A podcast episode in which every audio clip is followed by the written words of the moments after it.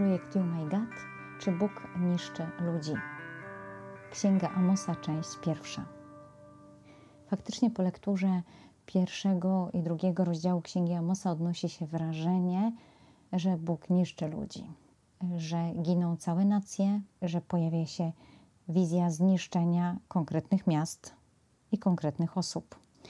Niemniej, jak zwróci się uwagę na pierwszy werset, to również dociera do człowieka, iż sam Amos staje wobec niezmiernie trudnej rzeczywistości i pragnie zaznaczyć, że nie jest to wytwór jego wyobraźni, ani że on nie uzurpuje sobie prawa do kreacji tych słów.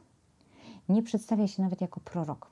Mamy stwierdzenie słowa Amosa, który był jednym spośród pasterzy Tekoa. I taką formę autoprezentacji będzie utrzymywał właściwie przez całą księgę. Potem pojawia się określenie, że będzie opisywał to, co widział w sprawie Izraela. Hozech hebrajskie to jedno z określeń proroka jako tego, który widzi więcej, czyli ma dostęp do interpretacji aktualnie trwającej rzeczywistości pod wpływem ducha Jachwe, że widzi przewidywane konsekwencje aktualnych działań ludzkich. Co jest ciekawe, kolejny werset przynosi stwierdzenie powiedział on, Amos powiedział. I ta pierwsza konstatacja składa się z dwóch części. Pierwsze z zapowiedzi ingerencji Boga. Pan, który z Syjonu zagrzmi i z Jeruzalem wyda swój głos.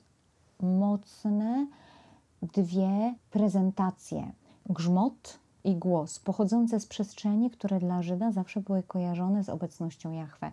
Z Syjonu, czyli z górze, na którym znajduje się świątynia jerozolimska, z Jeruzalem, ze świętego miasta. Zatem mamy stuprocentową pewność, że chodzi tutaj o obecność Boga i o Jego wypowiedź. Kolejna rzecz, jaka jest reakcja na to wkroczenie Boga w dzieje świata. Łąki pasterzy lamentują, szczyt Karmelu uschnie. Mamy przedziwną odpowiedź ze strony natury. Ona nie jest przestrzenią ingerencji Boga, ale reaguje na to, co Bóg robi. Lament, żal, wyrażenie jakiejś rozpaczy ze strony łąk i zniszczenie najpiękniejszych wzgórz na terenie Królestwa Północnego, Karmelu. I zostajemy wprowadzeni w osiem całości, z których y, ostatnia jest najbardziej rozbudowana. Każda z nich skierowana zostaje przeciwko jednemu z państw bądź miastu, które wiąże się z daną nacją i ta społeczność zostaje poddana swoistemu osądowi, czy zostają przywołane wydarzenia z przyszłości jej czyny, czyny tej społeczności. Część z tych pasusów rozpoczyna się i kończy stwierdzeniem tak mówi Pan, gdzie odpowiedzialność za interpretację tego, co może wydarzyć się w przyszłości, na co sobie dane krainy czy miasta w tym momencie pracują, spoczywa na Jachwe. Jachwe gwarantuje, że to, co on tutaj przewiduje, może nastąpić, że te konsekwencje są absolutnie realne, w związku z czym już dzisiaj te społeczności zostają wezwane do tego, żeby się zmienić. I teraz stwierdzenie z powodu trzech występków i podanie nazwy i z powodu czterech powtarza się w każdej z tych ośmiu całości. Następnie pada sformułowanie nie odwrócę. Potem powód zostaje podany, dlaczego Bóg nie odwróci. Biblia Tysiąclecia dopowiada wyrok, nie odwróci wyroku. Niemniej ten termin nie pada w tekście oryginalnym. Następnie pojawia się sformułowanie ześlę ogień. I stwierdzenie, w jaki konkretny sposób dokona się jeszcze jedno zniszczenie tej społeczności czy tej przestrzeni, żeby zaznaczyć jej doszczętną eksterminację, destrukcję. Generalnie bardzo przerażający krajobraz. Ale co się kryje za tymi sformułowaniami? Po pierwsze, z powodu trzech występków i z powodu czterech. Tego typu sformułowanie sugeruje nam wielość. Co to są za występki? Pesza to jest przestępcze działanie, czyli odebranie komuś czegoś, co do niego należy, do czego on ma prawo, jakby pogwałcenie jego praw, czyli ingerencja w drugiego człowieka, w jego wolność, w jego życie. I Pan Bóg mówi, ja się na to nie zgadzam. Ja nie odwrócę, siebie nie odwrócę, nie będę udawał, że tego nie widzę i zarazem jeżeli nie zmienisz tego postępowania, to nie uchronię cię przed konsekwencjami, bo sam na nie pracujesz. I teraz występki, które zostają wymienione. Zmłócenie żelaznymi saniami Gileadu. Kolejna rzecz. Doszczętne uprowadzenie na wygnanie, by wydać ludzi Edomowi. Kolejne. Wydanie Edomowi uprowadzonych aż do ostatniego i brak pamięci o bratnim przymierzu. Następne. Prześladowanie mieczem brata, tłumienie uczucia miłosierdzia, trwanie w gniewie nieustannie i chowanie swojego gniewu aż do jego owoców. Kolejna sprawa. Rozpruwanie łon ciężarnych kobiet Gileadu, by rozszerzyć granice. Następne. Spalenie kości króla Edomu na wapno. Odrzucenie praw Pana i jego przykazań i w ostatnim elemencie, w ostatnim wyliczeniu, w ostatnim zwrocie przeciwko, i jest to przeciwko Izraelowi, cała litania przestępstw wobec ludzi ubogich. I nagle wyłania nam się Pan Bóg, który mówi, ja się na to nie zgadzam. Ja się nie zgadzam na to, żebyś był wrogiem względem swojego brata, bez względu na jego przynależność narodową. Nie zgadzam się, ześlę więc ogień i on strawi pałace, on strawi mury. Co to znaczy? Zje, doszczętnie zje. Ześlę ogień, to będzie totalne zniszczenie. Dlaczego? Że występujesz wbrew człowiekowi. Czy to będzie kara, to zniszczenie? Nie. Jeżeli dzisiaj występujesz przeciwko swojemu bratu, to cała społeczność, w której żyjesz, powoli ulega destrukcji. I ta społeczność zniszczy sama siebie. I twoja niegodziwość buduje tego typu scenariusz odnośnie przyszłości. Dlatego pojawiające się po tym stwierdzenie rozbije zawory Damaszku, wytępie mieszkańców Doliny Bet-Awen, dzierżącego berło w Bet-Eden, naród Aramu zostanie uprowadzony do Kir, czy zwrócę rękę przeciwko Ekronowi, zginie cała reszta Filistynów, to są już konkretne wyliczenia przy danych miastach bądź państwach, partykularne, żeby pokazać najczęściej w znamiennej liczbie czterech czasowników opisujących destrukcję pojawiające się tutaj, żeby pokazać, jakie są konsekwencje tego, że dana nacja występowała przeciwko drugiemu człowiekowi i go niszczyła.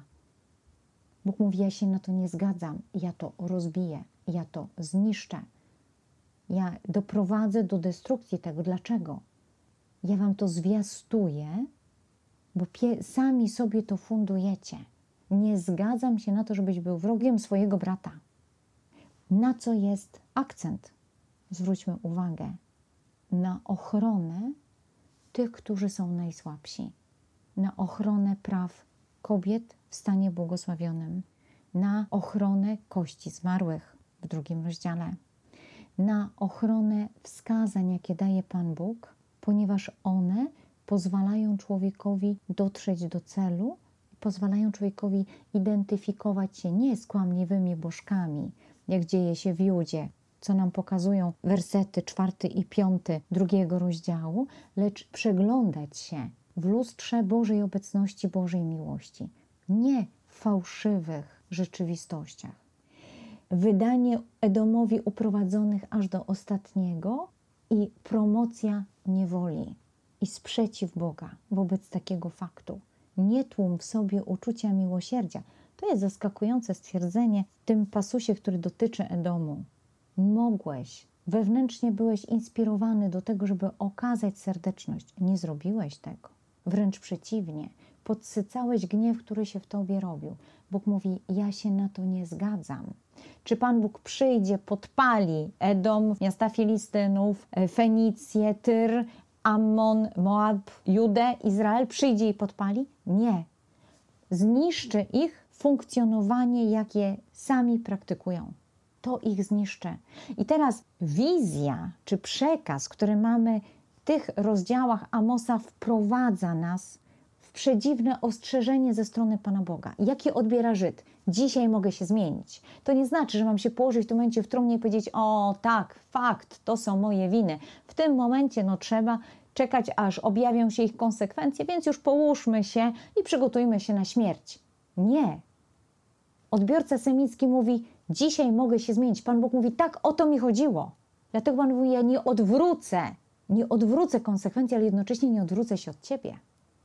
I nie zostawię tego tak. Powiem Ci, jak to wygląda, żebyśmy mogli razem to naprawić. Najbardziej rozbudowany jest pasus skierowany przeciwko Izraelowi, gdzie akcent pada na brak uszanowania godności najbardziej pogardzanych. Za srebro są sprzedawani sprawiedliwi, a ubodzy są sprzedawani za parę sandałów, Ebion. Ci, którzy nie mieli żadnej własności i bardzo łatwo popadali w taką zależność od troszeczkę bogatszych od nich, że musieli się za długi sprzedawać. Kolejna rzecz, która nam się tu pojawia, to jest wdeptywanie w proch głów biedaków i kierowanie ubogich na bezdroża, upokarzanie, pozbawianie przynależnej każdemu człowiekowi jego ludzkiej godności. Każdy rozumie, co to znaczy dalsze sformułowanie, że syn i ojciec chodzą do tej samej dziewczyny, wykorzystywanie seksualne najczęściej niewolnic. I co więcej, przynoszenie płaszczy, które są wzięte za staw od ludzi winnych, zadłużonych, przynoszenie tych płaszczy do świątyni, możni się na nich kładą, poświęcają je w ten sposób jakby Bogu, w związku z czym nie muszą ich oddać. I w ten sposób biedak zostaje nawet bez nakrycia na czas nocy.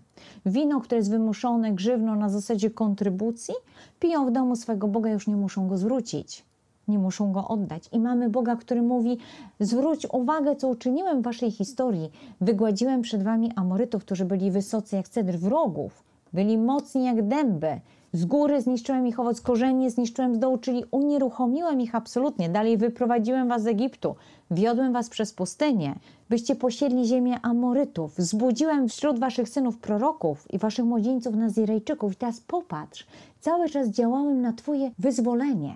Dla Twojej wolności, dlatego żebyś nie miał doświadczenia uciemiężenia, żebyś mógł rozwinąć skrzydła. Jak się zachowujesz względem swojego brata? Co robiliście Nazirejczykom, którzy mają się wystrzegać wina, nie dotykać niczego nieczystego i nie obcinać włosów? Dawaliście wino do picia. Prorokom, którzy mają być nabi, przekazujący słowo Jachwe, rozkazywaliście: nie prorokujcie. Zamykaliście im usta. I Pan Bóg mówi: nie zgadzam się na to. Gotujecie sobie sami konsekwencje. Jakie? Mocarz nie okaże swej siły, bohater nie ocali życia, łucznik się nie ostoi, szybko nogi nie umknie, jeździec na koniu nie ocali życia, nawet najmężniejszy z bohaterów będzie w tym dniu nagi uciekał. Siedem porównań, siedem obrazów, które pokazują: nie dacie rady w ten sposób funkcjonując. Prowadzicie do autodestrukcji. I trzynasty werset, który konstatuje wcześniej, przed tymi obrazami: oto ja zmiażdżę was tak, jak miażdży wóz napełniony snopami, który nam sugeruje: o, to Pan Bóg robi, to Pan Bóg jest taki niedobry. W mentalności Żyda oznacza: przecież dobrze wiemy, że nad wszystkim czuwa Pan Bóg, że wszystko, co się dzieje na świecie, jest pod Jego pełną kontrolą. Więc teraz Pan Bóg, który wie, jaką przyszłość sobie gotujemy, mówi: tak, prowadzicie się do wewnętrznego zniszczenia jako społeczność, jako osoby.